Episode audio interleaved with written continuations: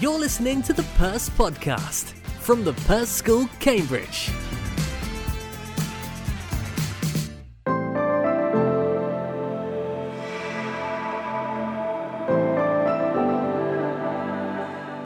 I'm Emma Rothwell, Assistant Head of Inclusion, Equality and Diversity here at the Perse School. I'm Alice Roffel, Coordinator of the 42 lecture series. Every year at the Perse, we mark Holocaust Memorial Day with the annual Josef Behrmann Lecture. Josef Behrmann was a pupil at the Perse's Jewish boarding house before the outbreak of World War II. He came back to visit the Perse shortly before his death in 1995 and suggested holding an annual lecture relating to the Holocaust. This year, we welcomed Professor Rusi Jaspal, who is Pro Vice Chancellor Research and Knowledge Exchange at the University of Brighton and a Professor of Psychology. Rusi spoke on the subject of prejudice, recognising and reducing it in society. And I'm really pleased that Rusi joins me now, together with some students, um, Haya, Ennis, Versha, and Arisha, who have some questions for him. So I'm going to start with you, Haya. What's your first question today? In your talk, you mentioned that there are ABCs that sort of form the foundation of prejudice. And I was wondering that when it comes to reducing prejudice, do you target one of those? Do you target all of them? Do you have to change all of them in order to reduce prejudice? That's a really good question. I believe that it's very important for us to focus first and foremost on the thinking part because the C part, cognition, is is really the starting point because that is people need to think and they need to categorize.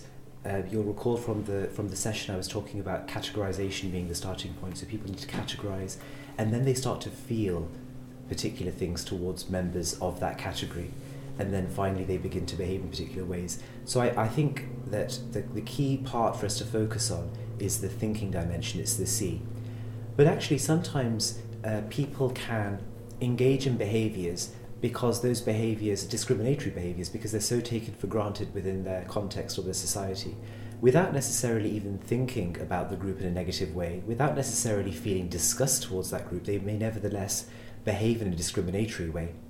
So I don't think all of those things necessarily are present in every act, but uh, it tends to be the case that people start off by thinking negatively about a particular group, and that's where we, we need to intervene how would you say we can combat the fact that some people simply don't want to change or don't want to change the way that they think? How do we then approach those who are stuck in their mindsets and have no desire to actually change any of those things? I'm not sure I agree that people don't want to change, or at least I think it's more complex than that. I think people uh, resist change because they continue to think in a particular way about that group, possibly because uh, those ideas, those negative ideas, are so present in the media or they're so present within their context or their culture. So I think in order for us to, it's not just about changing the mind of one individual, it's about us promoting a culture shift. Um, I'll give you an example of that. It has become very socially unacceptable to be um, overtly racist. I think it is very, very socially unacceptable. So um, we've seen people who may actually hold racist views expressing them very subtly um, or not expressing them whatsoever um, uh, publicly because of the uh, because of how um, socially unacceptable it is. That's an example where we can really promote a lot of change. I think by making something so socially unacceptable by by acknowledging it um, publicly. But, but you know, coming back to your original question about how we uh, change hearts and minds, essentially, your question is really about how we change hearts and minds. I think that people um, start to discriminate because they see another group as a threat in one way or another. Um, it's not always the case, but it tends to be the case. Now, that threat can be of many different types. Um, I think we need to address people's concerns so if they see a group as a threat, we need to clarify the facts because often those threat perceptions are based upon mythical ideas. They're not based upon any objective reality. You mentioned in your talk how prejudice has been a topic of discussion for about 100 years or so. Over the last 100 years, which type of discrimination has reduced the most, do you think, in both attitudes and practices? And could we apply this to other types of prejudice in future to reduce discrimination? That is an excellent question. I think it depends very much on the particular society that we're looking at, the particular country that we're looking at. I don't think we can say that there is a single form of prejudice that's decreased. In the UK, however, my view, the evidence seems to suggest that uh, there has been a particular decrease in prejudice towards LGBTQ plus people. And you may ask, well, why that particular group? One of the reasons for this is is the contact hypothesis that I mentioned in my in my session. More and more people are gaining some contact with a person who's not heterosexual. It can be a family member, it can be a friend, it can be a, a, a family member of a family member, and, and that is leading to positive change because I think it creates allyship. People no longer see the group as being so different from themselves. They, they, they understand, they, they gain a better understanding, they get to know the individual more. And that's not necessarily observable with other groups. That level of contact is not necessarily observable. So if you, if you co- contrast that with, say, ethnicity, an individual may actually never really have contact with a member of another ethnic group in the same way that they're likely to with, say, a member of, of the LGBTQ plus community. Today, uh, social media allows people of all groups to voice their views. Do you think that social media in this way has reduced the impact that biased media can have on prejudice and affecting people's attitudes of certain groups? Social media is, uh, it, it has many, many different functions and it definitely has a lot of positive benefits and it can help us in the fight against prejudice and discrimination by reaching large numbers of people by providing greater awareness uh, and uh, opportunities for, for contact between people as well now I say that as someone who remembers um, the world without social media and remembers the world even without well, not the world. I didn't have internet when I was um, when I was when I was a child, and so I'm able to contrast that. And uh, of course, the the level of contact we have, the opportunity we have to make contact with people, in line with the contact hypothesis, has grown enormously. So on that front, it can be very positive. But sadly, we also see the dark side of social media, and we see how how an- the anonymity that social media can give some people also enables them to express views uh, that are highly discriminatory, prejudiced views that can cause a great deal of, of, of pain and suffering to victims. And of course, as we know, uh, victimization and bullying is very closely related to discrimination. And some people, uh, particularly young people, can be can find themselves on the receiving end of, of um, racialized bullying or bullying on the basis of another characteristic. And social media can sometimes mean that that bullying uh, doesn't just stop in at school, but it follows them home because they may be using social media in that context. So, from a victim's perspective, it can have a, a, a tremendous impact. So, as you can see, social media has enormous benefits, but it's also got some potential dangers. Hi, Professor Jaspal. Firstly, I just wanted to thank you for coming here today and sparking such an important discussion. Um, as we're members of our school's Inclusion, Equality and Diversity group, I wanted to ask what involvement do you think schools should have in reducing prejudice? I think schools play an absolutely central role in, in, in reducing um, prejudice, and I was very clear at the beginning of my talk that you, students, are going to change the world. Um, young people have a tremendously important role to play um, in, in this. And so I think um, in, in schools, there's, there's such exciting opportunity because it's a, an environment where close friendships are often built, friendships that can last a lifetime, where contact between different groups can, can, can occur and should occur, and, and that happens on a regular basis. And you can become ambassadors for change as well, because uh, one of the other observations I made during my session was that well, the content of, say, stereotypes comes from those conversations that take place at home, uh, in informal environments, you're going to be part, you are part of those sorts of conversations.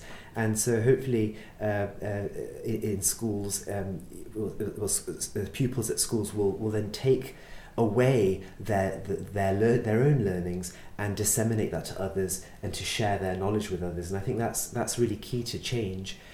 The other thing that I would say is that um, being at school is often a very important part of a pupil's identity because frankly, you spend most of much of your time at school, right? At school, and also with your with your family and friends outside of the school environment.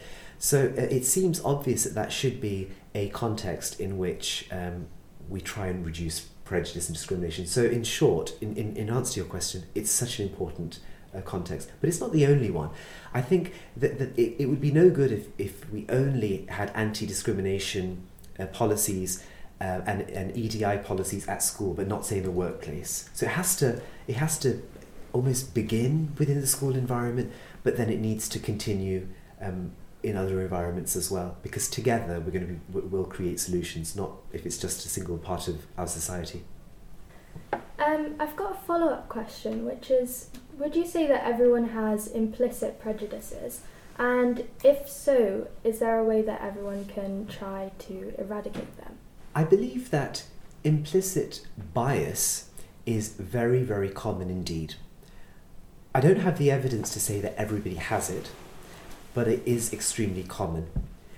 And I think there is a difference between implicit bias and, say, uh, prejudice, in the sense that implicit bias, that's an individual who has some, some degree of implicit bias, may actually not be, be really horrified to, to be accused of, say, racism or sexism or any other type of prejudice. It's not an actively held belief, but rather it's a bias that's been acquired because of growing up and living within a society where some ideas are sort of taken for granted.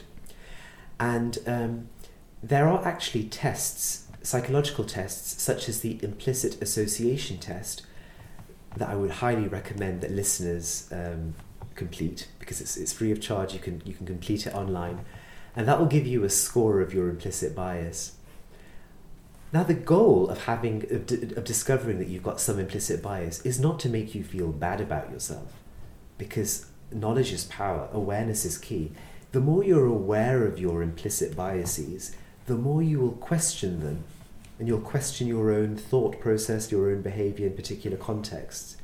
So, if, for example, you see a man and you have an assumption that that man has a wife or a girlfriend when actually he may well not be heterosexual and you, you know that that is an opportunity for you to think actually i'm not going to make an assumption that that man is heterosexual and that he has a girlfriend or a wife i'm going to ask him about his partner for instance do you see what i mean so uh, by being aware of your implicit biases um, and the one the example i've given you is a very common one we have the ability to change our behaviour and to reduce them. But I do think it's very common. Professor Jaspal, thank you so much for your time and for coming here and sharing your thoughts with us all today. Um, one of the things that we're trying to do at the Perse is to become comfortable with difference and to recognise the pluralism in cognitive and emotional diversity in our community and to celebrate that as a difference. But any culture shift um, requires courage, and courage inherently entails a willingness to be vulnerable. And I wondered if you had a message for our students, um, because they're working quite hard on some of these issues, to encourage them to carry on with this work. I think it's uh, absolutely key that uh, we carry on um, with this agenda and that we uh, have the courage to have what, what are often very difficult conversations because I think there are some areas that uh, people find very difficult to discuss. Um, and uh, s- sometimes they, they feel that what they may be misunderstood by other people, they therefore would rather avoid the topic altogether. And that's not going to help uh, with uh, us promoting equality, diversity, and, um, and inclusion. So we must have those conversations. What I would say is that we should all be uh, respectful of difference and not make assumptions or try and reduce the assumptions that we have to have that self-awareness to about our own implicit bias because that's going to be really key. It's it's remarkable how quickly a conversation can be shut down if a person feels misunderstood discriminated. So i think being aware of our own implicit biases we're able to put people at ease more and have those conversations that are so necessary.